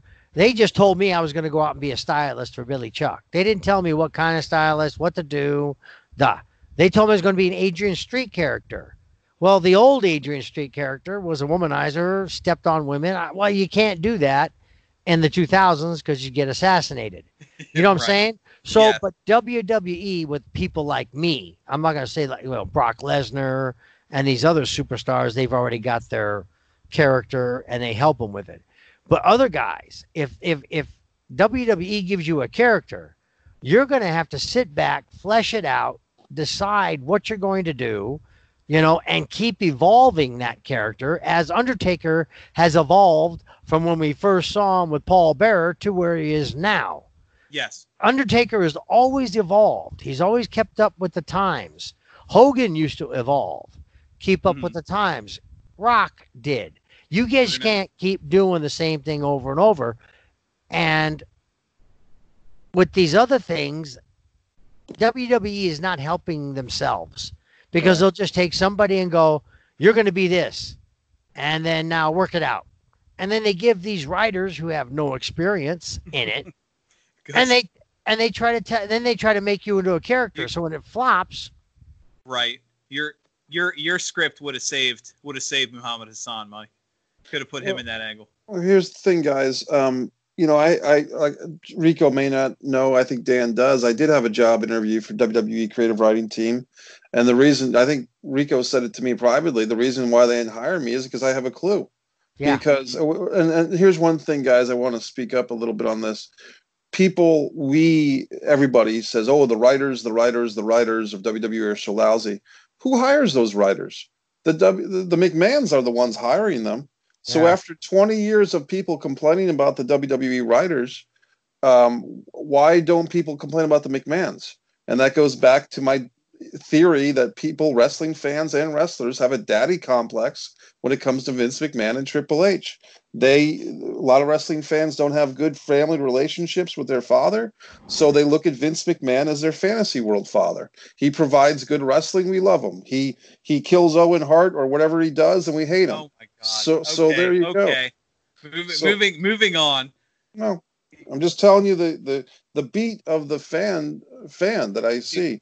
It was Glenn Beck actually who um, feuded with Zeb Colter. I just looked it up. Glenn Beck. Ah, good. good. Well, and, as, and as plus Dutch Mantell continues to be popular. yeah, Well, here's the thing with that, guys. I can give you a real quick insight. I went to a show in Providence, Rhode Island during the time of uh, the Zeb Colter character, and Jack Swagger just wrestled, you know, on, on the show, and he did the "We the People" thing, and the Right. crowd got up and they did the "We the People" thing. And this is my mm-hmm. theory. This is around 2014, I believe. The idea is that the wrestling fan is so starving to latch on to something like Stone Cold Steve Austin, like The Rock is here in Philadelphia, The Rock is Right. here in New York. The wrestling fan, the WWE fan especially, is dying, is desperate to latch onto something and enjoy themselves. So when they see anything, heel or babyface, uh, bigoted or not, if it's a call along, if it's a catchphrase, we the people, they they forget about oh this guy's the bad guy. We should not be doing we the people. They just Yeah. say this is fun. This is Well, something that- we can do that's fun for us. That's That why they do goes- it. That goes to the uh, uh, first push when when when the crowd started pushing for Daniel Bryan Triple H mentioned in an interview that it wasn't. He didn't believe it was Daniel Bryan that was over. He said it was the Yes chant that was over. Turns out he was wrong. But uh, Yeah. moving on to another uh, popular gimmick in wrestling, something that's looked back fondly for those who remember, was about there was a good run of about a year or so where uh, Bob Backlund had done the the Mr. Backlund for President character, and that was that worked. Now uh, on the flip side of that, the Bob Backlund character worked. He played he did so great with the the hybrid of the crazy cuckoo uh, along with the still little snippets of white meat babyface hidden in there, which I think is why it worked. Honestly, the the Backlund for president character, he's the only one that could have pulled that off. Now, on the other side of the president, if you remember in WCW, on an appearance, uh, a talk show appearance, Hulk Hogan announced he was running for president, which of course was a gimmick as part of the NWO. That ended when he came back to WCW and participated in the Finger Poke of Doom, which is still the greatest angle in wrestling history. Uh, sarcasm aside. so, you know, obviously you can have two different gimmicks that one that works and one that doesn't. Now, continuing with the idea of one that works and one that doesn't, we talked earlier about the Iron Sheik, the foreign heel in uh, WWE when they first introduced the Rusev character. He was pushed as the Russian foreign heel, despite being Bulgarian, the Bulgarian brute from Russia. He got adopted by Russia. He had the Russian wife. He he had the Russian character, the Gold Star Medal. Now, Rusev, if you remember, he was thrown into a series of feuds with these American characters. He feuded with Zack Ryder. He feuded with Big E. He feuded with uh, uh, Titus O'Neil, who came to the ring dressed like Apollo Creed, which he knew he was going to lose that match. And and then of course his his feud with Jack Swagger, and he came out on top, leading to WrestleMania, his run with the U.S. title against John Cena, came out on the tank. And now, Rico, I'm going to go with you here on this one. The the character worked, but eventually faltered because he was booked to lose. He lost the feud to John Cena and kind of lost that that momentum. Does the evil foreign heel only really work if he's winning? Can you have an evil foreign heel or a big evil foreign character at all that loses to the Americans constantly? Not constantly, because then you ruin his evilness. If he's always losing to the Americans, then they're gonna go, oh, yeah, you know what? Cena's gonna beat him. Yeah, Mhm. the the fans will predict what's going on. Now, if he always win like the Iron Sheik, you know, he held the title till freaking Hogan took it after Rocky Three. Right. You see what I'm saying? If you're gonna Yeah. have somebody hold like Honky Tonk Man, how long did he hold the Intercontinental title? 14 months. Yep. Yeah, Mike, until you, uh, you, you okay over there? Yeah, I'm good. Uh, yeah, until what? In 30 seconds, the Ultimate Warrior came out because Yeah. nobody showed up. I'll take on anybody. Yeah, the- dun, dun. Right. And 14 seconds later, Honky Tonk is no more. But the he was the a heel. challenge. Yeah, he was the heel, but everybody wanted him to lose, and he didn't lose. Right. A- and that's how you keep one of these heels. Now about the foreign heel, the Sheik stayed for the longest time because we we feuded with Iran. It was still Yeah. up in regular news, and it was now in wrestling. Right. You see, And- and so I'm, I'm, I'm glad you mentioned that, Rico, because the last character I want to touch on was my personal favorite. I'm sorry, Mike. Your your video feed on my end is is twitchy, Okay. How's uh, that? literally twitchy. Um, Rico, are you seeing that, or are you seeing a normal No. feed, Mike? oh, I see normal.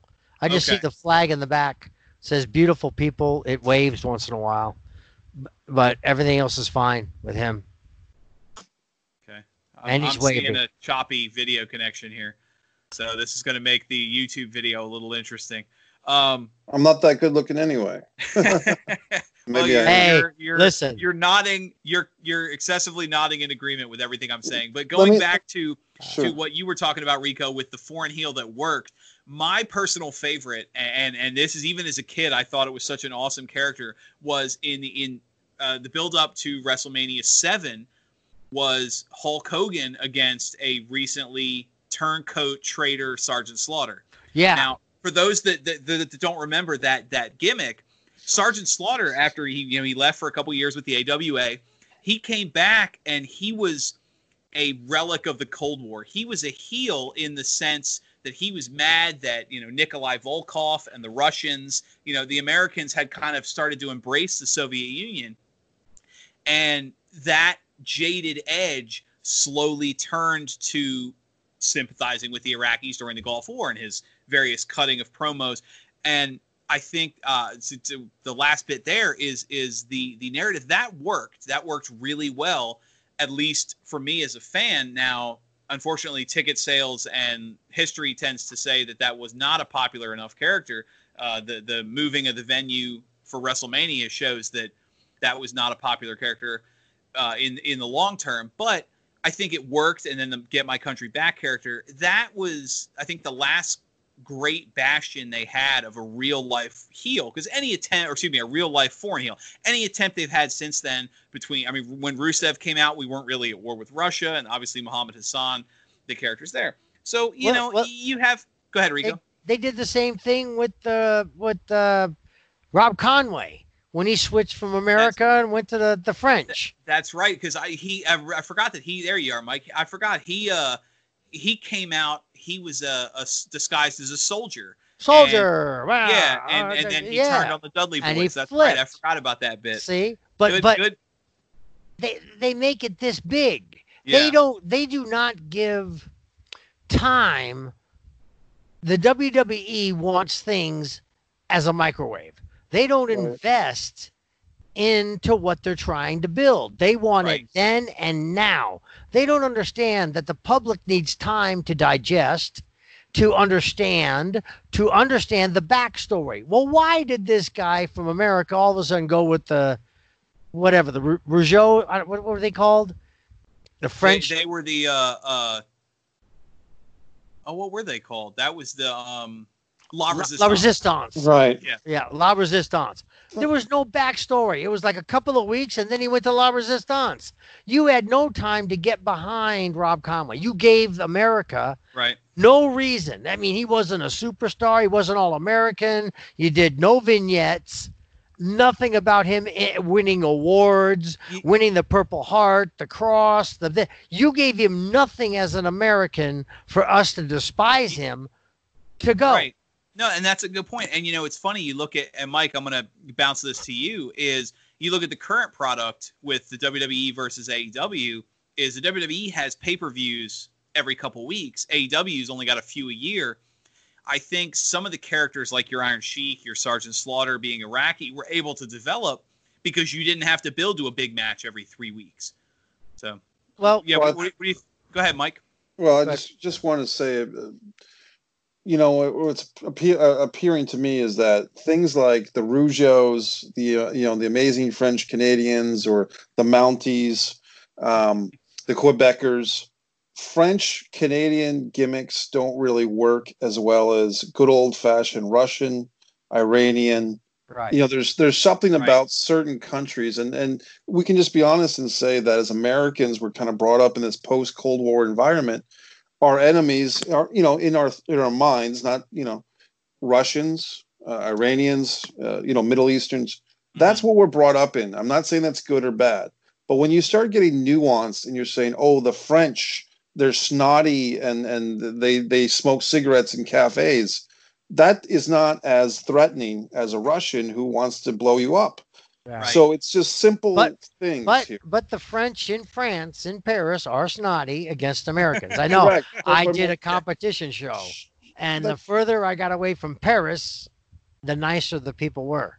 but, but Rico, For me thing- as an American. right. But Rico, the difference is 99 out of 100 people haven't had the life experience you've had that have gone Yeah. over to Paris and had it, most people in the, in the Walmart in, in Jacksonville have not gone to Paris for a, for a, a bodybuilding show and been treated with bigotry because they're an American. You see what I'm saying? Right. But if Yeah. you grow up in any part of America and you turn on the TV and you have uh, Khrushchev or you have the the uh, Rocky Four, once again, right? Uh, Gadda- Yeah. You got Gaddafi. You got uh, uh, what was the big African?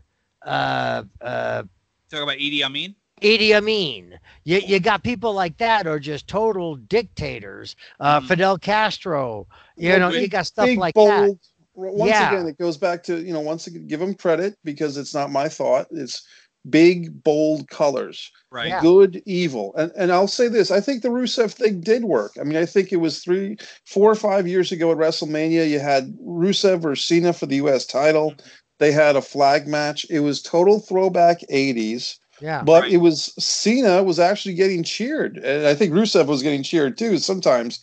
But the Yeah. feud actually did work, and I think I think Rico, as the guest here, has really nailed something that's gold gems. The WWE, for whatever reason, with all this airtime they have to fill, does not give enough time for these characters to marinate, to develop. Yep. Um, you know, look, Honky Tonk Man was very hated, but he came in in 1986 as a babyface, and they did this whole thing where they were pushing him against Savage, who was the heel Intercontinental Champion. They had a vote. You know, the fans had a vote, a vote of confidence. There was nuances Mhm. that um and that's why it upsets me guys as a wrestling fan and also a writer who had a job interview for the WWE and was not hired it upsets me when i see the poor quality of of content coming through the WWE because I know I could do better uh, so it's frustrating to me that the fans are are suffering through horrible, god awful WWE wrestling for the last 20 years because the McMahons, for whatever reason, they want to fill their egos and hire Hollywood hack writers and college interns uh, that's actually, at bargain basement prices. that's and actually and they hire wrestlers for a lower rate. I mean, they Yeah. bring in these kids who are phenomenal wrestlers, and I'm not taking nothing from them, you know. But you know, Vince has a habit of going, okay, we'll hire you. Then he fires you. Then he brings you back at a lower rate. And then if you get too much, then he fires you and then brings you back at a lower rate. See, I told Vince, you're going to release me. You ain't getting me back. I, I I'm sorry. I'm not going to play your game.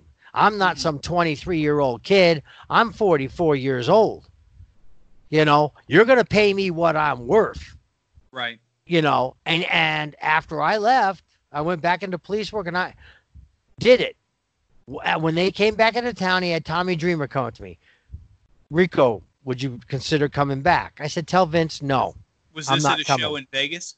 this is when they came to vegas and i was a cop. I happened to see tommy at a hotel while Okay. doing my work and i told i said "Just tell vince no he had me once that was it You know, speak speaking of uh of coming back, I'm curious since I've got you and it's fresh in my mind. It's not related to what, what we were talking about, but I wanted to ask your thought on it. The Women's Royal Rumble this year, they re they brought back the Santina Marella character where Huh. Santina plays a, a woman, but when when he came to the ring, he came to the ring on your Good to Me music. yeah I'm curious what how you feel about that being repurposed in that side. Which, by the way, that that is my favorite entrance theme uh, of, of that era Yeah. by far none. Part of the reason that your character worked so well as a as a fan of yours is because of how awesome that song is. Well, thanks. I, well, they developed it. Uh, there's a there's a friend I am a, a fan who is handicapped. Uh, his name's Kevin, and I I stay in touch with him through Messenger all the time, and he wants to be a wrestler. He's already wrestled regular wrestling and is pretty good at it. Oh, And we, we we talk from time to time. When he heard my music at that Royal Rumble, he jumped out of his seat, thought I was coming, and he saw Santino come in. oh He was so pissed yeah, he thought I was coming. But you know, Vince told me this is was his your character's not over no more. Uh we're we're getting rid of it. I said I just held the belts. right. You know, we're gonna and you just took photos of me, Jackie, and Charlie on the cover of the magazine. I was about to say that that was a that was a damn lie. You you guys were still getting the good reactions. Well, this is what he tells me. And it's all because I asked for one thousand dollar a week raise. One thousand a week. That was it. I didn't ask for thirty six thousand like Goldberg Right. was getting. And I wrestled 46, 48 weeks a year. And then sometimes not four days, sometimes five days a week. I was always up in the same um, semi main event, you know, because I was an entertainer. So Yeah. I said, after three years, give me a raise, Vince. I wanted to go from 75 grand base to to 125 grand base. That just base, not counting on everything else. you know, I- and it wasn't selfish. So it just it just really ticked me off that he let me go on that and then wants me to come back. Right. And I'm already a police officer at that time. And like I said, the first time I told Tommy, because I know Tommy, no. And then he came back with Tommy Dreamer the next year, Dreamer and Heyman. And and I was at the hotel Mhm. and and Heyman asked, I said, Paul, I'm gonna put it to you simple. Not only tell him no, but tell him fuck no. Good for I you, said, Rico. I said, Yeah, I'm, I am you. not under his thumb. Okay. He had me. He should have paid me what I was worth. I did everything he told me to. You know, I put people over, right. you know, a- and, that was my job. That was my job as a mid card guy. Put people over. I wasn't going to be a Stone Cold, Triple H, Batista, Cena. That wasn't my role. My role was was to help other people, and I accepted it. That's fine Right. you know. But then, like I said, uh, Rico the stylist character, people took to it. Rico the makeup character, it took to it. But Oh, like I said, uh, I made Vince give me time to develop these characters and and and make people like them. Maybe that's why I'm still remembered 15 years later. And that's the problem with Vince point. now with these these young talent guys. They're young, they want to be on TV, they want to be a wrestler, but they don't understand the old school part of it. You got to be kayfabe. You cannot, you cannot be part of Raw and then get the show done and then call the guys on the dirt sheets prior to the show and then tell them what's going to happen. And they Mhm. put the dirt sheets out prior to the show being aired. Yeah. There, there's a lack of respect for the business of wrestling. that's- There is a lack of of of of just No, that- integrity, integrity, Yeah, lack of integrity. integrity. integrity, integrity. Yeah, yeah. you, you know you you talk about your character rico i want to finish with the final image um, we talk about politics and wrestling this was an angle uh, involving politics and it i i still want to know who thought it was a good idea it was a debate held in the ring uh, about the iraq war in a pro pro con and it was between chris nowinski who was a legit harvard graduate JBL. And master, master, absolute master of the microphone, uh, Scott Steiner. And uh, I, I'm bringing this up to you, Rico, because I never The- saw it. the Monday way, Night Raw. Monday Night Raw. I remember this vaguely. yeah, it was I- a, I- it was it was Wow. a debate. Yeah. Um, your your eventual group, uh, uh, obviously, it boiled down to uh, basically Scott Steiner flexing. If you guys you know know the uh, the Team America theme, it's basically what it boiled down to. America's awesome, and you're a you're a bitch for not thinking so. And then three minute warning came out and beat everybody up, but. It was it uh, it goes to if you remember the they also did uh, uh, hosted an event at a college campus where Mick Foley and JBL debated economics and various other political things. Um, I'm I'm I'm ending with that thought because the the the idea that you can can shoehorn politics. This was a feud that had no business getting political, no reason for for the Iraq War or politics in general to be part of Scott Steiner feuding with Nowinski, feuding with uh, Three Minute Warning. So I- I'm curious. Uh, give you guys the final thought here: is why shoehorn something in that the crowd was going to reject, and and obviously, as much as I love Scott Steiner, um, not not the kind of person I'd hand a microphone and say lecture me on American global American politics. Mike, so, you go first. Mike, you can I've- I've the, you got- can have I've the got first thought. thought, and then Rico, as the guest, will give you the final word. Yeah, I'm gonna quote. Mike, I'm go gonna- ahead. I'm going to quote two sources. The first one is the term 57 channels and nothing on, which was a Bruce Springsteen song from the early uh, 90s. 57 channels and nothing on. And then my dad would tell me when I was uh, starting, you know, to write uh, films and starting to make my own public access TV show and stuff like that. My dad said, "Hey, there's a hundred cable channels on, and they all need something to air." So my Yeah. point is, if you just look at that with WWE, even when they only had Raw and SmackDown, that's four hours. You know, going back a, a generation when it was four hours when those things happened around 2005, 2006. Actually, they had they had five six hours. They had Raw, SmackDown, Velocity, and Heat. Okay. So Yeah. the so even worse, even worse. Yeah, worse. is, for a sports entertainment company that that does distances themselves from good old fashioned pro wrestling, Jim Crockett, Verne Gagne style pro wrestling, for a sports entertainment company, they have to have, in Vince McMahon's mind, not mine, their fill of entertainment. Mhm. And if it's the topic of the day, which is uh, we're going to have a Hillary Clinton and Obama, you know, uh, mock uh, wrestling match, or we're going to have Yeah, I, I intentionally left out the impersonator matches. I just that's just insulting to even talk about. Well, the, the point is they're filling time. And I think Jim Ross talks about that once again on his podcast, Grilling JR. At some point, as wrestling fans, we see what we there was a website and a book, Wrestle Crap.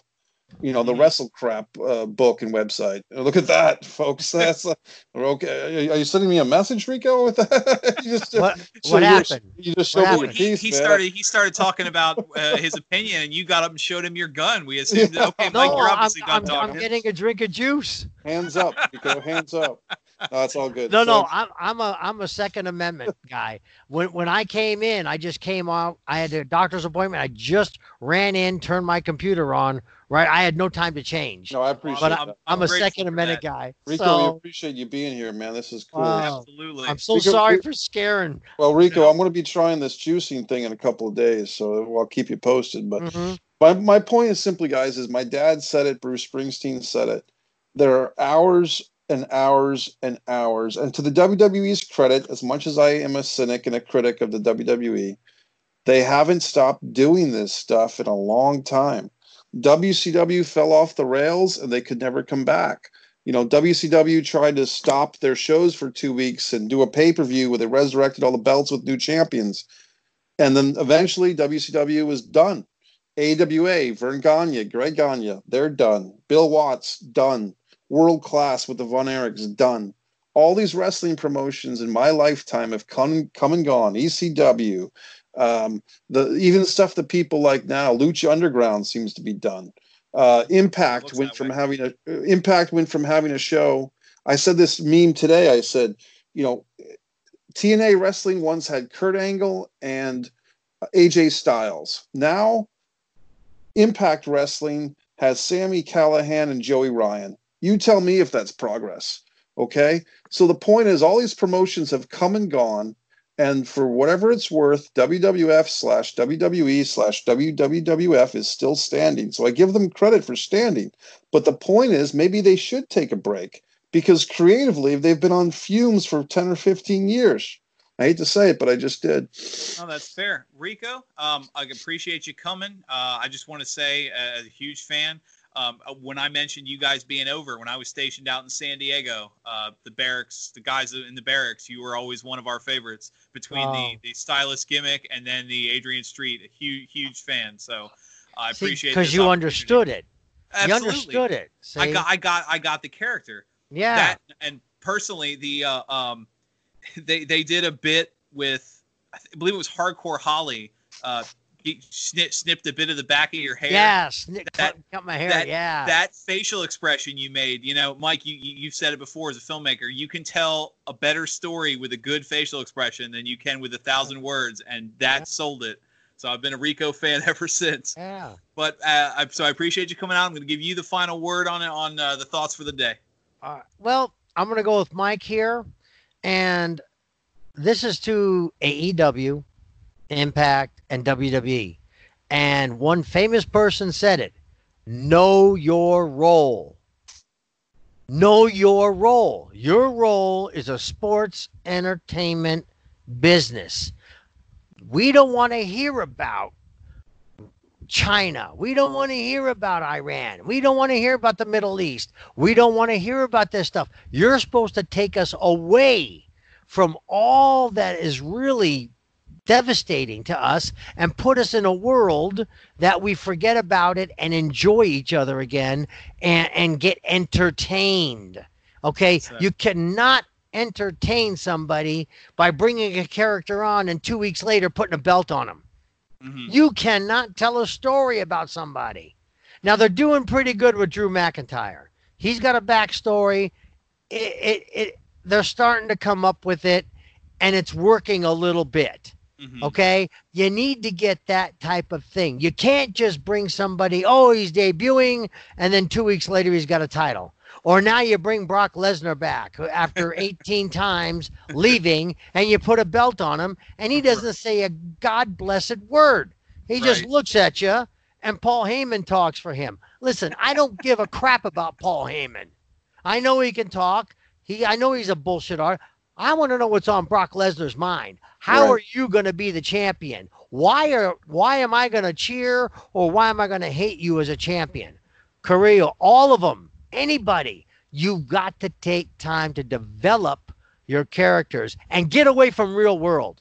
Get Mhm. away from the real world. Like Bruce Willis.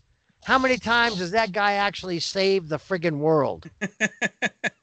Armageddon, Fifth Element, Death Wish, whatever. How many times does he actually do it? He doesn't. But everybody loves him as an actor Right. because he knows what he's doing there. Yes, it's cut, take two, take five. The Expendables, you know, they're all old, washed up actors. Every one yeah, of them. but I, I think that's the appeal though. They're because they're old, washed up actors. Exactly. People want to know what they're doing. Look at look, he can still do it. Right. Stallone, Statham, Oh, all I'll- of them. Dolph. They can still I'll tell you if do if if Dolph. and, and you see that with the older with the older wrestlers too. If they could still go, a Hogan Flair match would sell out over anybody that's wrestling today. You want to Arn- know Arn- why? Because they know how to tell a story. Exactly. They know, and, and if you let them, if you let the wrestlers, Hogan and Flair, build it up, you know, have a couple Mm. of matches, interfering, yes and no, but or a talk or just just bad, just just sit there and badmouth them. Right. Yeah, he thinks he's got it. I could have beat that guy. I could have beat that guy in two minutes. Yeah. You know, and then you ain't nothing. You're old. You and then all of a sudden now you got this feud. But that that's just an example. But you got to take people away from reality because you know what? Reality right now sucks. Yeah. Reality is depressing. And a lot of people don't need more depressing upon depressing. Yeah. No, Uh, you're, wa- you're now- right. Yeah, now watch Yeah, WWE put some Chinese guy in and all of a sudden now he's the Right. champion. the, the the the the next the next women's champion is going to be coronavirus. You uh, Yeah. The 20 a 2020 themed character is going to debut in a couple years here. You you watch. But um no, Rico, Mike, I appreciate you guys coming out. We've said a lot today. Uh quick shout out, Mike Messier can be found mikemessier.com.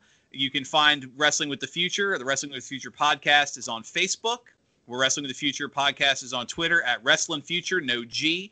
I am personally on Facebook at the man underscore WWTF for Wrestling with the Future for the Refs Roundtable. We said a lot today. I'm Dan the Man Sebastiano, and I will see you next time I have something to say.